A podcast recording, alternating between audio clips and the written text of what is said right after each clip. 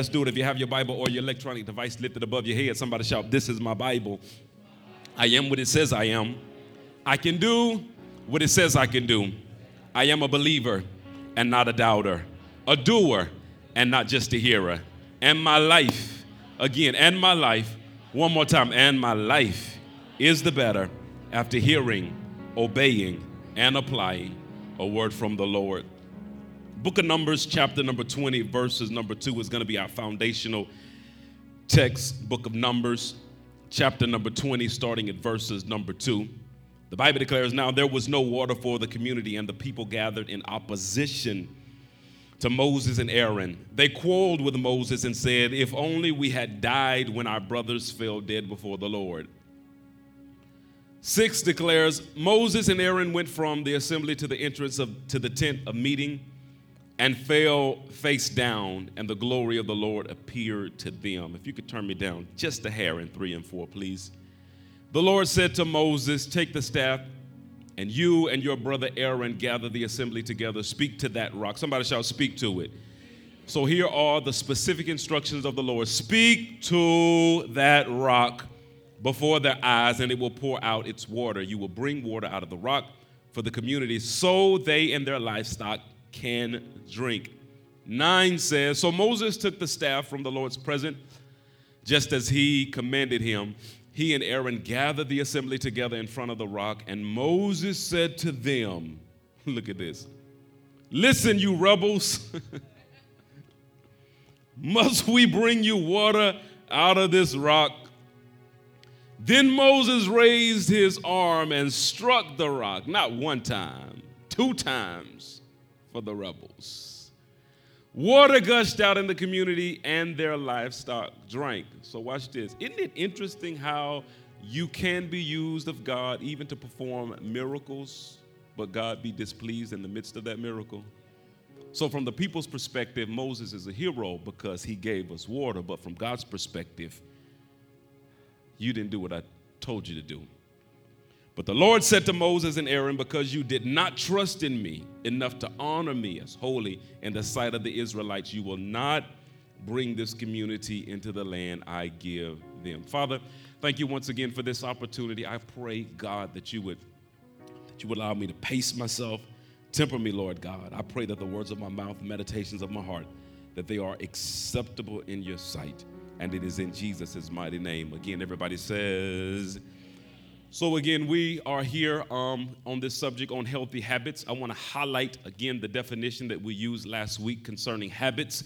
We said a habit is a subconscious pattern of behavior triggered by a cue or craving, motivated by a psychological end reward, and strengthened through repetition. It's, it's subconscious. So, in essence, uh, when you have a habit, it, it, it puts you on autopilot and we stated last week that habits are a method that God gave to our minds, our brains, to conserve energy. This three pound organ conserves, um, consumes up to 20% of the metabolic energy in my body. So instead of focusing and using extra energy, things that we do a lot, it puts it on autopilot. So everybody shout, habits are good.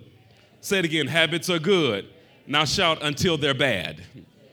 Okay, so habits are really good. It's the way God designed our minds. And I want to reiterate again that whenever we talk about science and psychology, psychology is the study of the mind. How many know God created the mind?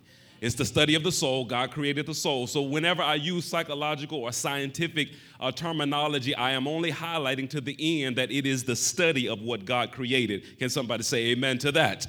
So when I look at this particular text after studying uh, Moses, I come to the conclusion that Moses has a habit of blame shifting. I see, I see this pattern, this subconscious deal in the text where when he gets into situations where he makes some mistakes or he falters, it's easy for him to point the blame to say, if you wouldn't have done that, then I wouldn't have done. Some of y'all know people like that. How many of y'all know people like that? Okay, all right. Now watch the hands get lower. How many y'all are those people? okay. Oh my God. Wow. Let's go ahead and come to the altar now. So, so Moses, again, I look at the pattern in the scripture and I see he has this, this habit of blame shifting. When you look at Deuteronomy 137, look at his tone. He says, Because of you, the Lord became angry with me. Just think about that for a second. You the reason God mad at me. Don't worry about what I did. If you wouldn't have did what you did, God wouldn't be upset with me. Deuteronomy 4:21, the Lord was angry with me because of you, and he solemnly swore that I would not cross the Jordan. 22, I will die in this land and I will not cross the Jordan. You know why? Because of y'all. 324 is crazy. Moses prays in Deuteronomy chapter number 3, verse number 24. And look at his prayer. And, I, and I'm going to keep reading, but if you read too fast, you'll miss what he actually does. Watch this. He says, Deuteronomy 3:24, Sovereign Lord, you have begun to show your servant your greatness and your strong hand. For what God is there in heaven or on earth who can do the deeds and mighty works you do. So he's praising God. He's he's he's he's worshiping God. Then he goes verse number 25 into his request. Let me go over and see the good land before beyond the Jordan, that fine hill country and Lebanon. 26. But because of you, the Lord was angry with me and would not listen to me. Now, look, look, I read this too fast and I missed it. And I came back and read it. So he started out in verse number 24. Uh, at least Joshua, we know, was there based on the context and, and reading up above this passage. Possibly some of the other leaders and Israelites. So Moses goes into this open prayer and he says, Sovereign Lord, you're so awesome. You're so amazing. Your works, your deeds are uh, above all other standards. I'm asking you, Lord, please allow me to go into the promised land. And watch this. Verse number 26, put that back on the screen. He comes out of prayer and he start complaining because of y'all. It's right there in the text. He's in worship, he's requesting, and he comes out of prayer and he start, the moment he thought about why he can't go into the promised land is because of y'all. I can't go into the promised land. Look at what God says, be part of 26. That is enough, the Lord said. Do not speak anymore about this matter. I want you to shut it up and don't say nothing else about it because the reality is the people are not the problem as to why you're not going into the promised land. Look at your neighbor and say, You the problem. Some of y'all been wanting to say that for a while. you sitting next to your spouse, you the problem. No, you the problem. Now don't fight now. Y'all just calm down, okay? So I see this pattern in the scripture. Moses has this. It's somebody shout a bad habit. Bad habit. It's a bad habit. And uh, this is the thing about God. Um, everybody shout, God is merciful. He really is merciful. We don't like to hear this part, but how many know His mercy does run out? yeah. No, preacher, you wrong. The Bible says His mercies are brand new every morning, but that don't mean you're gonna meet that morning. God is plentiful, plenteous in his mercy. Has God been merciful for, to anybody in here? What, so, so watch this. What's the difference? Grace opened doors that you didn't deserve. Mercy withholds judgment that you do deserve. So, is there anybody besides me you deserve some judgment that you didn't get? So, God, Jeff, I love you, man. So God has been merciful, but there comes a point when God says, enough is enough. And it happened in Moses' life. He did something that God told him not to do. In essence, he just disobeyed God. God told him to speak to the rock, but out of his own anger, he allowed the people of God to frustrate them. And if you read between, if you read his story over and over, he allows these people to frustrate him where either he acts out of character or he speaks out of character.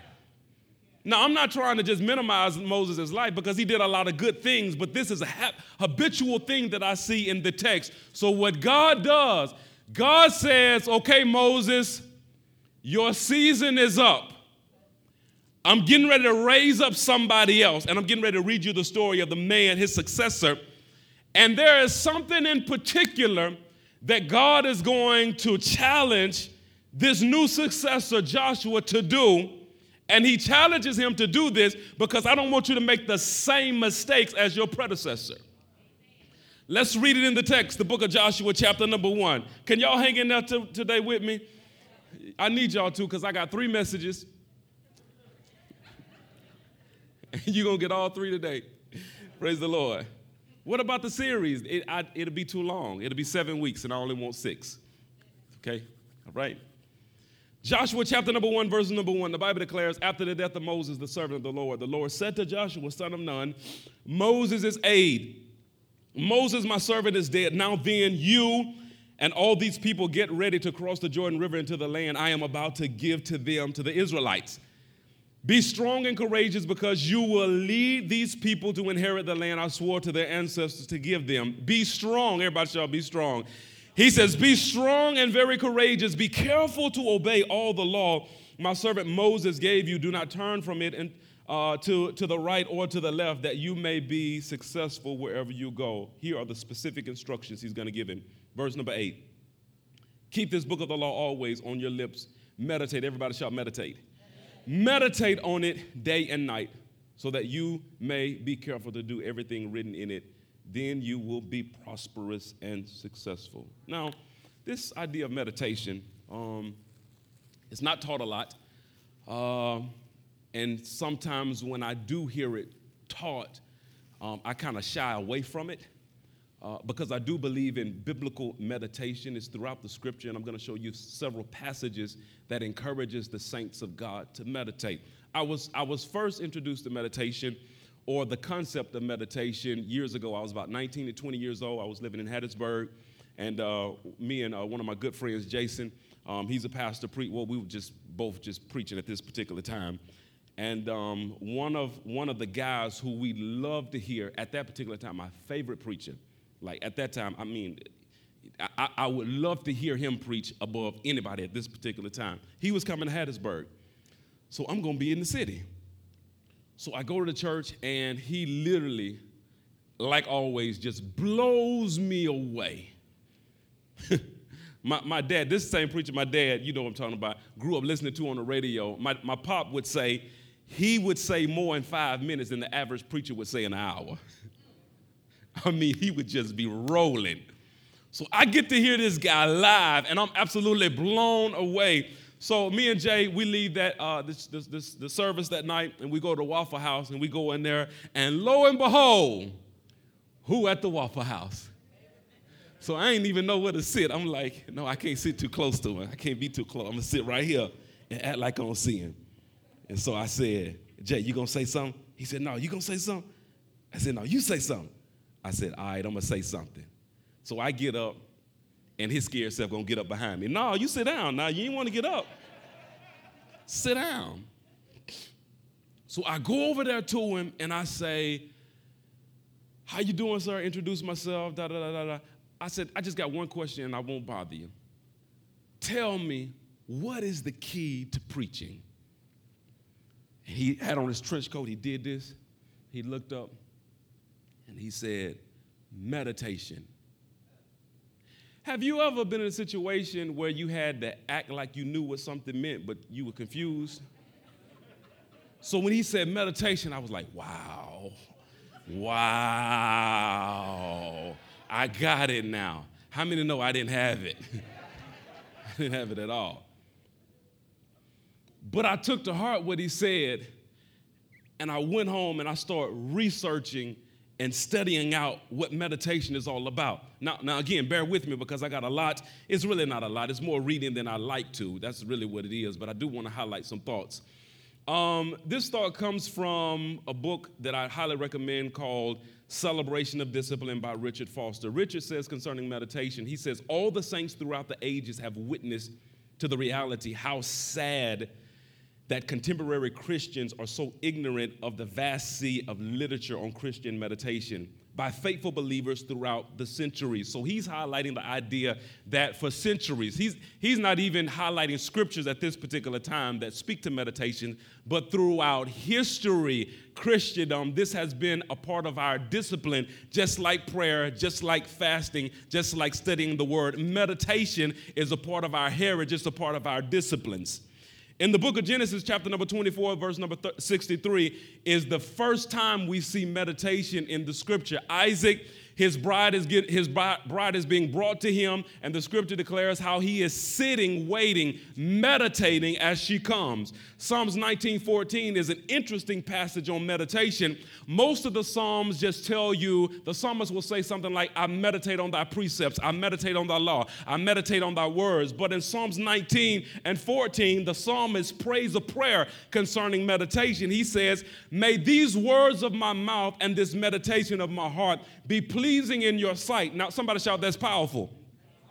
The reason it's powerful because the psalmist understands the power of meditation. Because how many know not only can you bear fruit meditating on the right things, you can also bear fruit meditating on the. So a meditate, meditation is like pop is like fertilizer. If you throw it out there, it's gonna grow anything it touches. So it will grow weeds just like it will grow grass.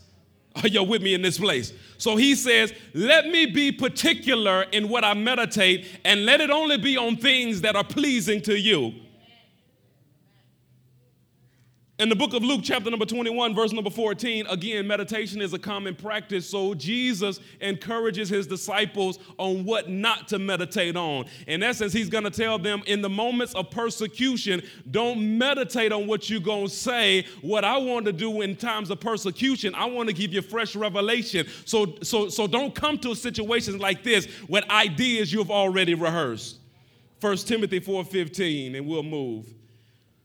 Paul gives Timothy a reminder of prophetic words that have been spoken over his life. And this is what he tells him concerning those prophetic words, 1 Timothy 4:15. Meditate upon these things. I thought about this and I didn't want to say it, but I'm just going to say it because it's kind of bold. Some of y'all waste prophetic words.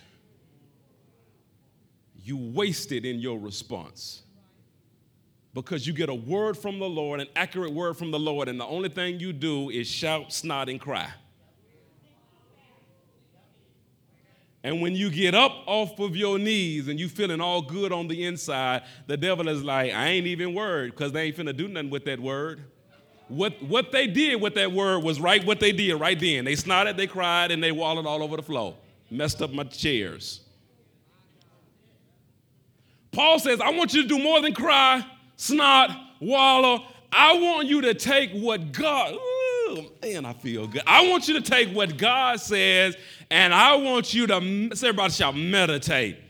I want you to meditate on it. Let's dive deeper. Here's a thought from the Evangelical Dictionary of Christian Education. The, the writer says, though meditation is commonly, commonly associated with Eastern religions, it is a Christian practice advocated in Scripture. In Eastern forms of meditation, the emphasis is on detachment from this world, from oneself, and from God.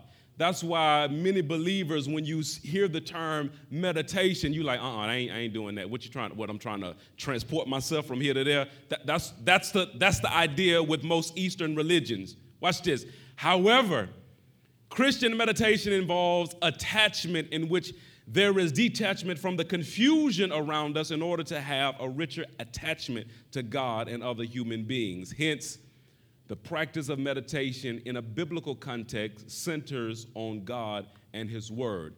That's the difference between Christian biblical meditation juxtaposed to Eastern religions that meditate. The foundation of our meditation is what God said or what He's doing. The foundation of our meditation God, you got to help me. And you got to be careful. This applies to some of you all in here. You got to be careful about mixing religions.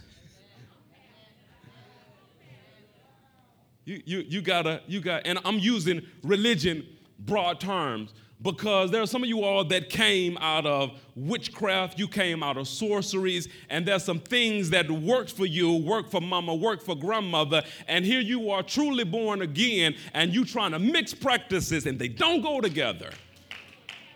What did the boys do in Acts chapter number 19? That those sorcerers and those witches that were converted, the Bible declares that they took their books in the center of town and they burned them because they said, We no longer practice this. Real talk. I know Hindus who were converted. I know it, Muslims who were converted and they're trying to mix practices and you can't do it. If you're going to meditate, watch the wisdom, it's got to be on what God said or what God has done. Can somebody say amen to that? So here are examples of meditation Psalm 77 and 12. I will consider all your works and meditate on all your mighty deeds. Psalms 119, 15. I meditate on your precepts and consider your ways. Psalms 143 and 5. I remember the days of long ago. I meditate on all your works and consider what your hands have done. Oh, how I love your law. Meditate on it all day long. Somebody shout, that's good.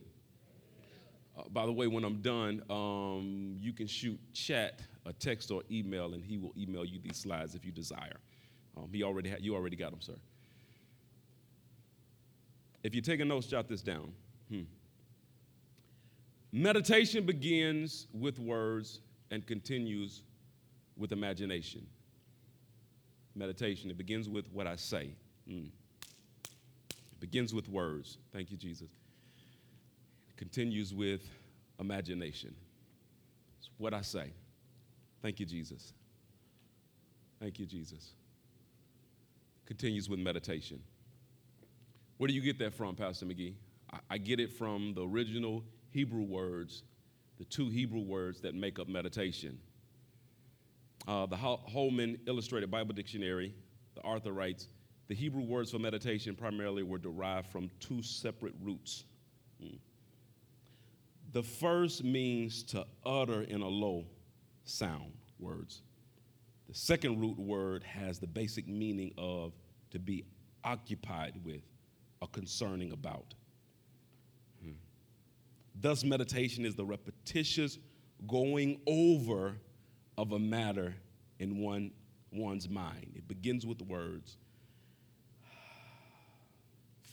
it continues with imagination. Okay, let's, let's, let's do this. So, I'm called to preach. And one of my I don't know about y'all, but I've never wanted to do anything sloppy. I've never. I've never. Um, my wife, she calls me a board flipper, which I am. If you're playing a board go- game with me, don't be mad. Don't look at me as pastor. I'm just Greg when I'm playing whatever. my pastor, don't say my pastor. You can just call me Greg. Greg.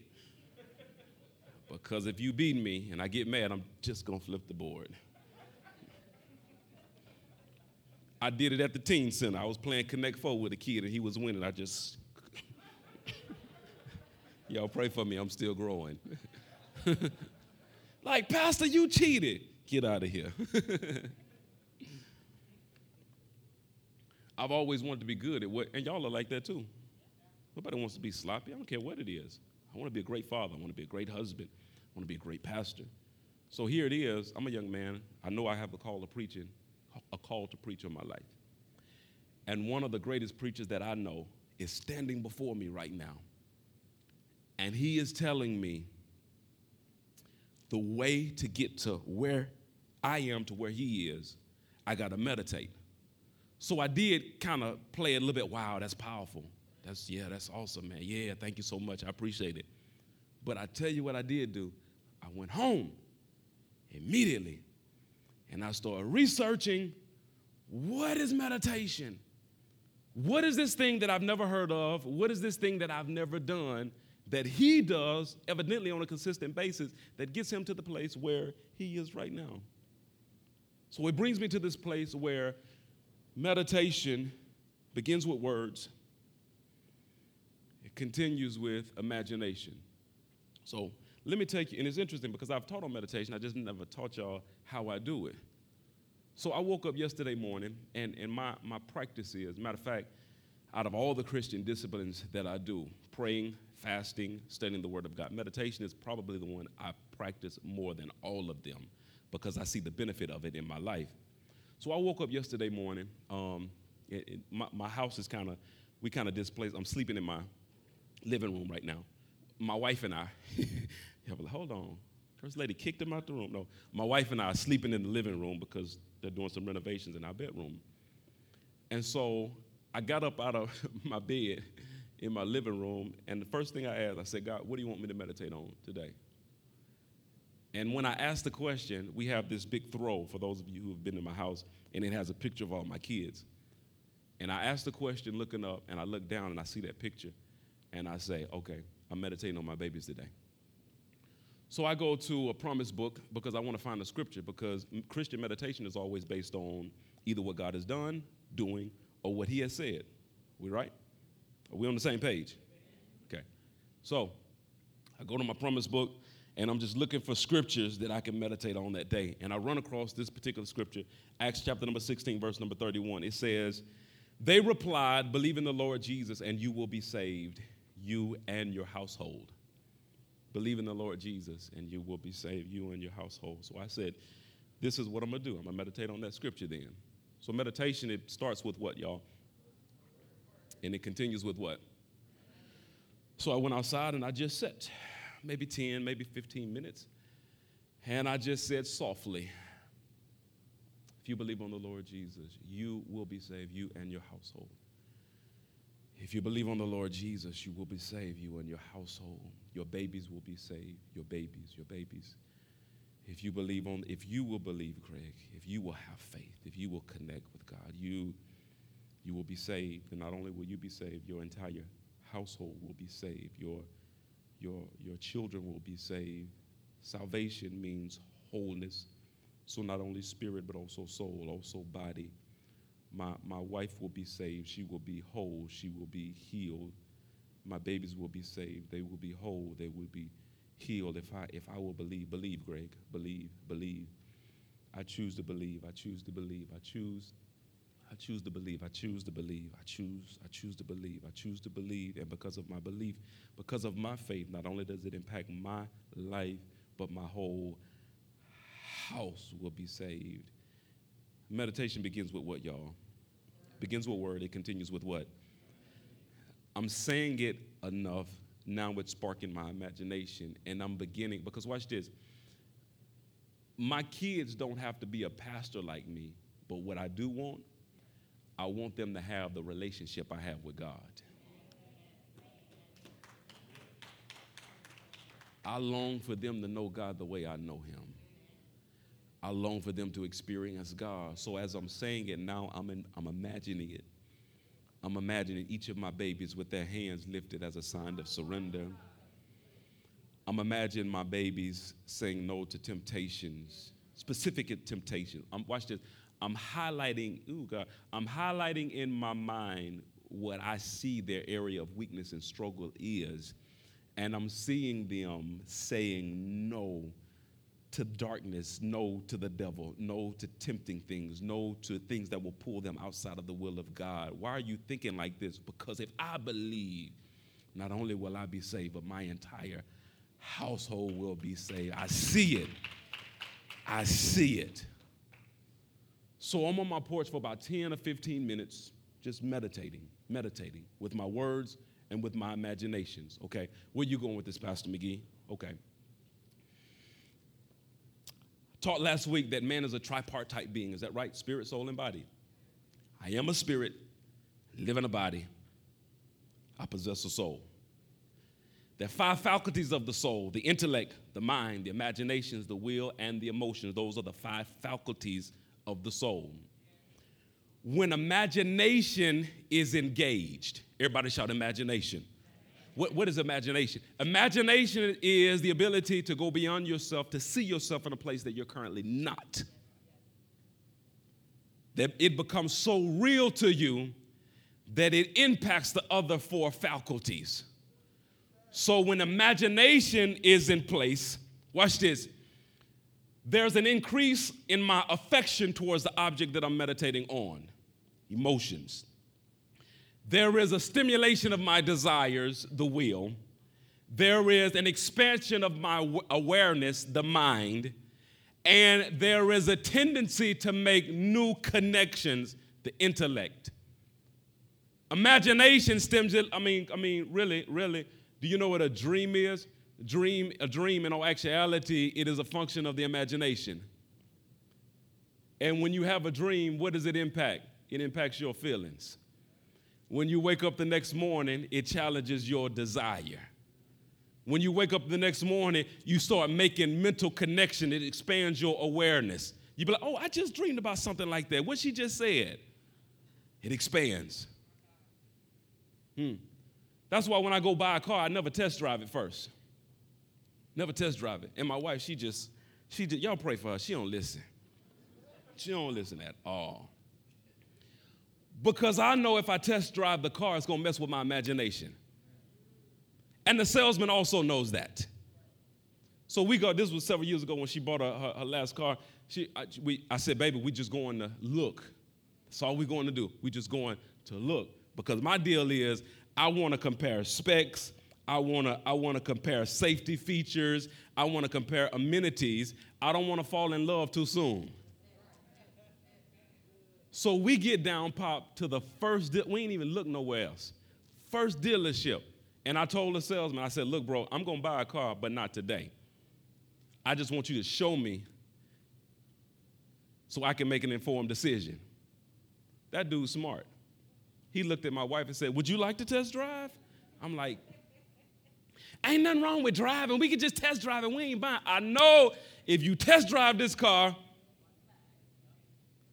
it's gonna mess with your imagination. You're gonna see yourself in the palisade.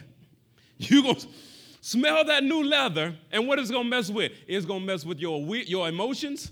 You, you're gonna become affectionate towards this particular particular vehicle. It's gonna mess with your desire. You're gonna have a willingness to try to figure it out. Intellectually, you're gonna be trying to run numbers in your head how we can afford to get this particular car. It's gonna mess with all the other four faculties through imagination. Now, I'm teaching something that maybe you have never heard, but in all actuality, you practice it all the time. You sure do. Mm-hmm. It's like this you having a conversation, and a, somebody mentions somebody's name who you don't like, who did you wrong. Watch this. You walk away from the conversation and you say to yourself, I can't stand him. Make me sick. I can't believe what he did. Who do you think he is? Meditation starts with words. It continues with what, y'all? Then you morph into rehearsing what they did and how you responded to it. And watch this. When you come to this meditative state, now it affects your emotions. Now you're moody for the rest of the day. It affects your desire. You just don't want to fool with nobody. It affects your mental awareness. Now you always trying to look for connections of somebody else to hurt you the way that they did.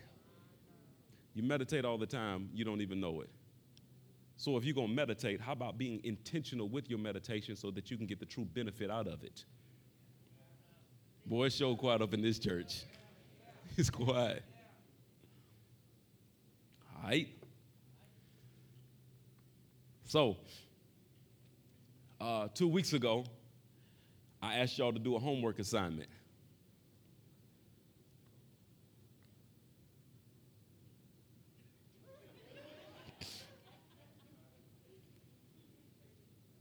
Bro, Ray, that's why I can't be no school teacher. I'll be mad every day. I asked y'all to do a homework assignment. Do y'all remember what the homework assignment was? What was it, Sister Nikki?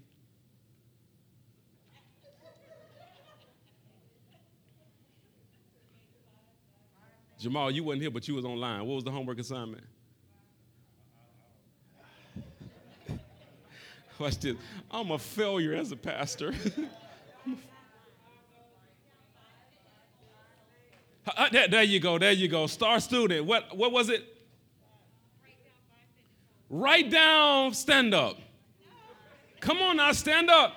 Give it up for this young lady right here. She said, write down five fitness goals. Ah. Moses, don't be disobedient. Write down five fitness goals. Good. Give us your five.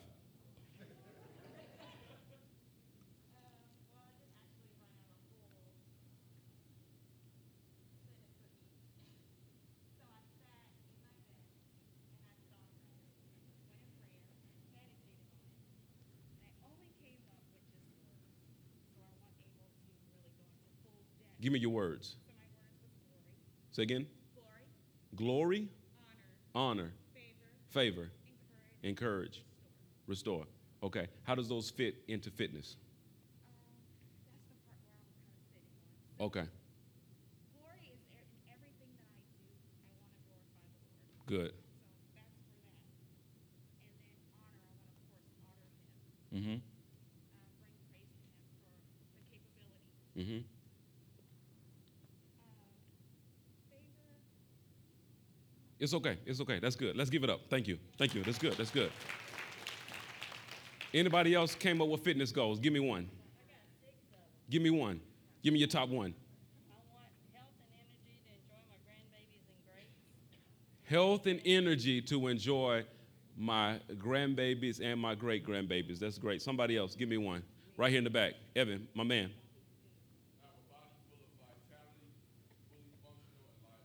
I love it. Body full of vitality. What does vitality mean? As long as you know, that's good. Because there are times I'm, I'm guilty of using words that I know, like I've never like looked it up, but it just sounds like it fit. and then I have to go back after service and be like, God, did I use that? Go ahead. What? Give me one.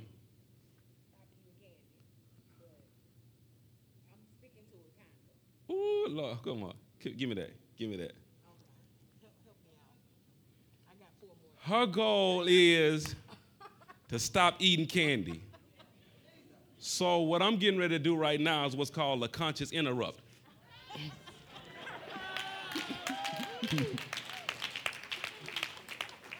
so the next time you eat candy, she gonna be like, Pastor through it. but he ain't got this one. one more person, one more person. Right here, yes, ma'am. Increase my weightlifting ability by like 10 more pounds. Okay, increase weightlifting ability. All right, this is what I need. One, two, three, right here, four, five. Um, do you have a scripture to undergird? Because thi- here- here's the deal. Here's the deal.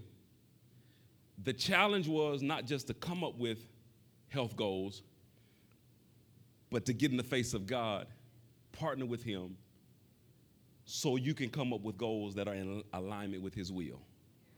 Okay, so, is there a scripture that you have that undergirds those health goals? Anyone? You have it? You say yes? What's, I don't know if it, well, this is what I've been using. I shall live and not die. there it is. I shall live and not die. I love it. Scripture? No, I was, mine was just mostly thinking about the uh, household. And I don't know the name of it, where the young man grew up under his grandma and him. That was, uh, was it Timothy? Okay, Timothy. His grandmother, uh, Eunice and Lois, mother and grandmother, Eunice and Lois. Okay, good. Um, was there a scripture? She looking up one right now. You ain't got to do that. It's okay. It's okay. It's okay. Did Ev? Did we have a Did we have a scripture? It's okay. Here's the encouragement.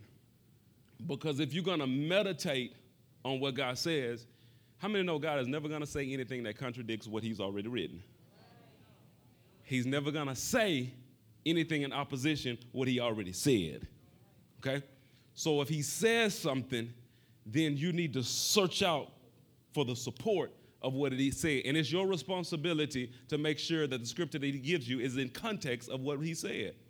Me and Paul, we were rolling this a couple of months ago. I had something to preach, and um, I thought it was good. I thought it was good. I thought it was good. I told my pop, this is what I got, and I, I laid out my, my, my little outline or whatever, and he said, eh, I don't know about that, son. And to be honest with you, I knew what I was saying was a stretch, but it did sound good. But when he said, eh, I took it back to the drawing board and recomposed my little message, so forth and so on. And then after I finished preaching, I said, okay, give me your thoughts. He said, now, that fits there. That, that mess you were doing uh, yesterday, I don't know what that was.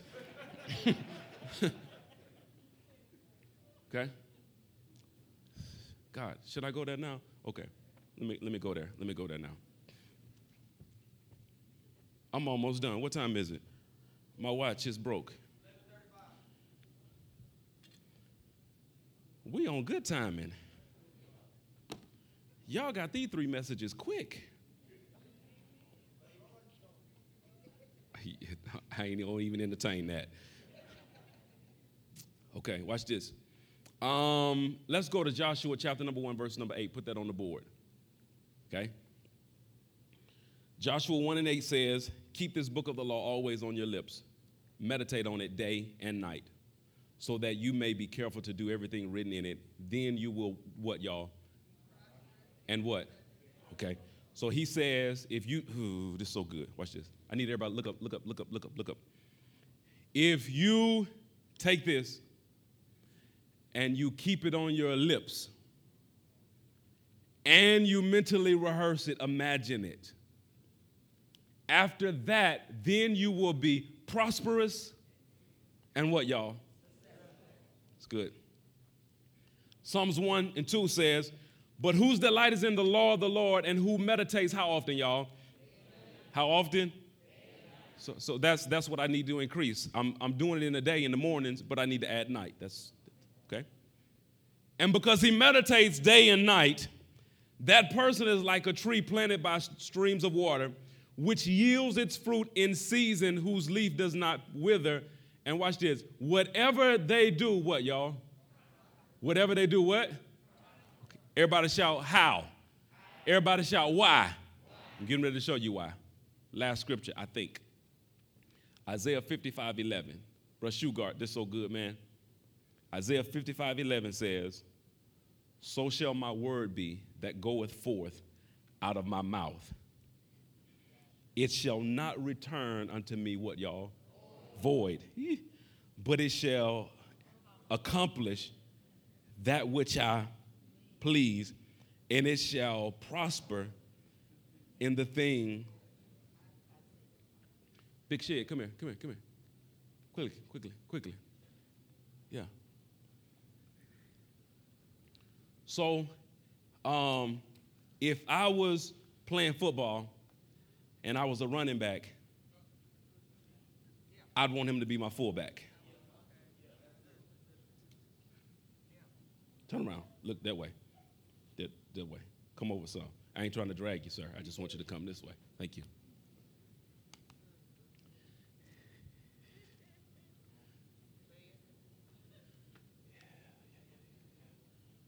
Jamal, come here. Come here, Jamal. Come here, Jamal. Come here, Jamal. Come here. Jeff, come here. Come here, Jeff. Come on. You two fellas, come, come, come, on. Come, quick, quick, quick, quick, quick. Quick, quick, quick. Stand right here. Bam, right here. Right here. Right here. Yeah, this is good. This is good. Everybody shout healthy habits. Healthy habits. Let me tell you why. How many of y'all have had health plans in the past and they failed? That's almost everybody.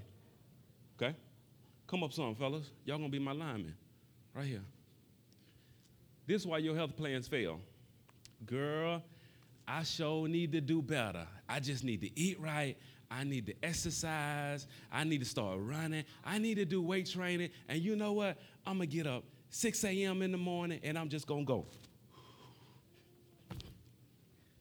It sure is tired. I'm tired already. I'm gonna just quit.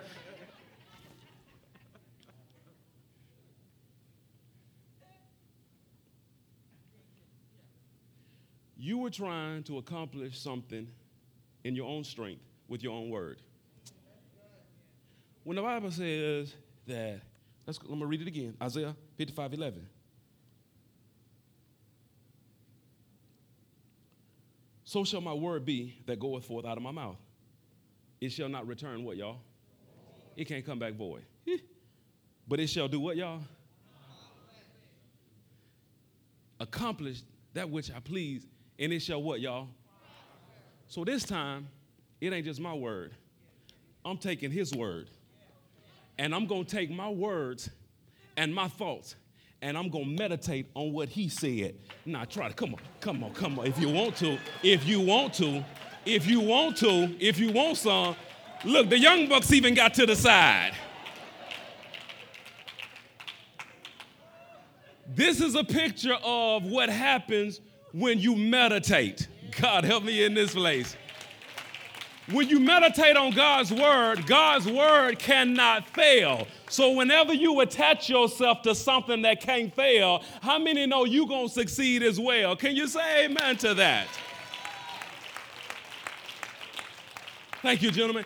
That's why it's so important. It's imperative that if you're coming up with some health goals, you got to tie your goals to a somebody shout to the word. Let me show you. Let me show you. Let me show you. You got to tie your, your health goals to the word. So yesterday, yesterday was what Saturday. So Saturday I didn't meditate on health goals. Friday I meditate meditate on health goals. You know why? Actually Thursday and Friday. You know why? Because those were deadlifting days and squatting days. the days I hate. I love, I love tris and bis all day. I love chest all day. Legs and back, I hate it. So I'm gonna spend some time meditating. Here's my meditation. 1 Corinthians, I believe it's 927. The Apostle Paul says, I discipline my body like an athlete, training it to do what it should. Otherwise, I fear after preaching to others, I myself might be a castaway. Now, watch, watch this, watch this. Listen, listen. I discipline my body like an athlete. I discipline, I discipline, I train my body like an athlete, training it to do what it should. I, less I fear. After preaching to others, I myself might be a castaway. I fear, I fear. After preaching to others, after preaching to others, I myself might be a castaway. I, I discipline myself. I discipline myself. Now I'm going into the meditative stage. And watch this. Who I didn't max out. I didn't max out Thursday, but I came real, real close. I came real, real close. I started imagining myself in the squatting stance, putting the weight on there that I wanted. I imagined myself doing that 245 six times. I couldn't get six, praise the Lord, but it's all right. I get it next time. But I squatted and I came back up. I squatted and I came back up. I squatted and I came back up. I imagined myself and imagining, watch this, there is a cognitive benefit, but there's also a spiritual benefit. Here is the cognitive benefit. As I meditate on it, it increases my desire, it increases my affection towards the thing that I'm meditating on. It gives me mental awareness. It's amazing how that my form is better after I imagine, uh, uh, uh, uh, meditate because my, my, my mental awareness increases. So there's a psychological, cognitive benefit, but then there's also the spiritual benefit because I'm not just meditating on any word, I'm meditating on the word of God. So guess what? I cannot fail today. I cannot be disappointed today. I will succeed in whatever it is that I put my mind on, that I focus on, and that I meditate on. Look at your neighbor say, neighbor, you got to do this. Okay? All right? I'm done. Last thought and I'm done. So meditation is a practice that I've, I've been, I'm 42, 43. Ugh, I'm 43. I'm finna be 44. Y'all pray for me. So, pop right at about 20 years, I've been meditating. I've been meditating. Um, when I look around in my life,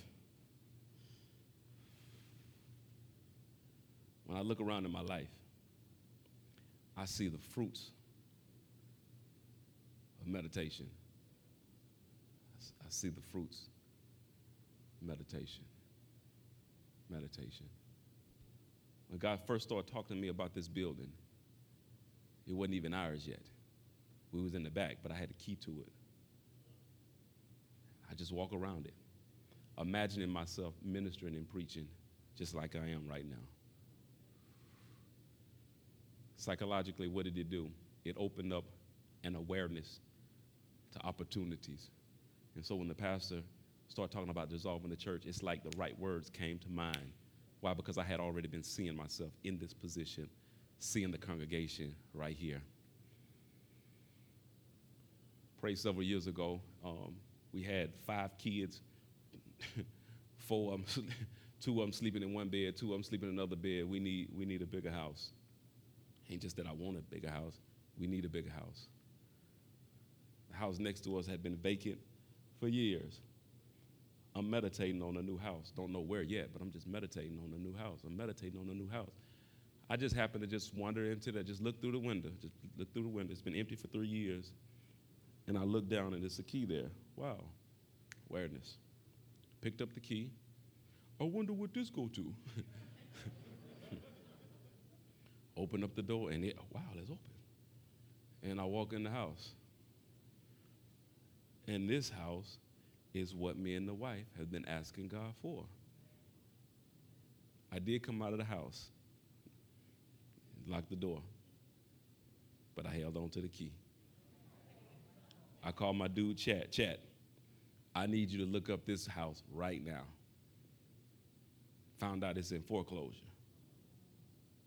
I said, let's get on it today. Walked into the house, hardest move ever. Hardest move ever, because we literally carried beds and dressers from one next door. I should have got a truck. That's what I should have did. The fruits of meditation. Interesting, interesting. Yesterday, while I'm meditating on my kids, I'm meditating on my kids. And there were things that I saw yesterday. Me and my kids, we had a blast yesterday. We just had a fun, just carry, carrying on. Now, we worked now. We did some work. We carried on. But we had a good time yesterday. I was a little bit more mentally aware to certain cues and things that was going on in the environment because I, I meditated on it. The sermon that you hear me preach today, this ain't just something that I just studied, that I just read. I meditated on it. I mentally rehearsed it. The whole deal. Sit, it's up here. I see the benefits of meditation. Here has been my problem. I've never applied meditation to my physical health.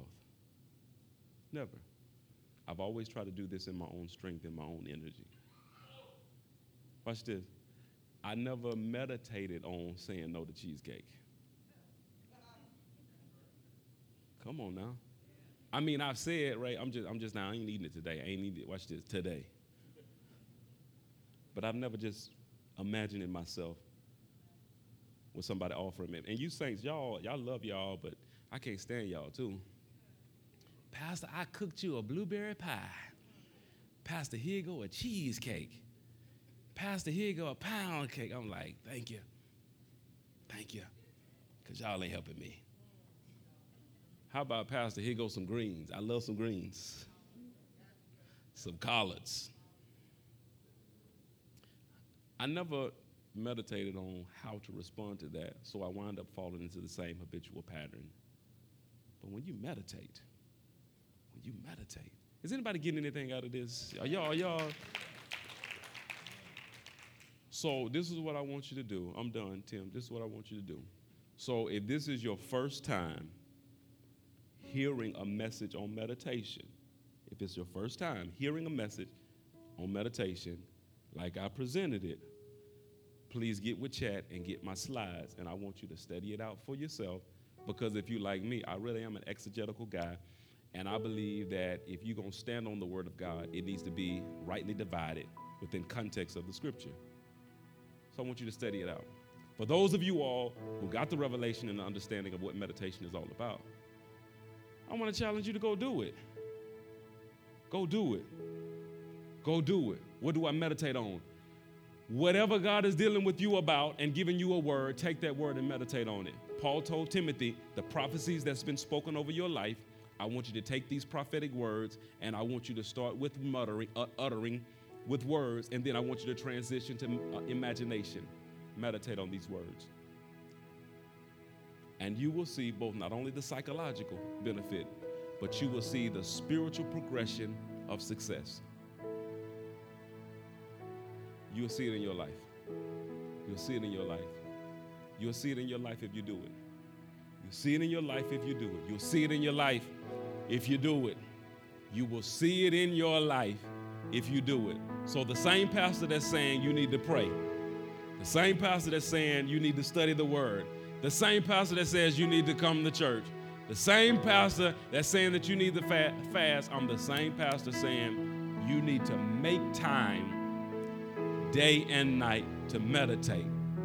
Because according to the psalmist, you will prosper in whatever you do. According to Joshua 1 and 8, then you will be successful after you have mentally rehearsed and meditate. Will y'all receive this word on today? Come on and give God a hand clap of praise. Hallelujah, Jesus. Father, I want to thank you so much, God, for this opportunity. God, I've enjoyed teaching this word, but even more, I've enjoyed the fruits of living this word, God. Ah, thank you, Jesus. Mm. And I can see over my life the failures that I have encountered have been in relationship to the lack of meditation on what you've said. So I myself am con- convicted and challenged. God, that every area of my life that you're dealing with me about, I'm gonna take, I'm gonna take that word and I'm gonna, I'm gonna begin with speaking it and declaring it.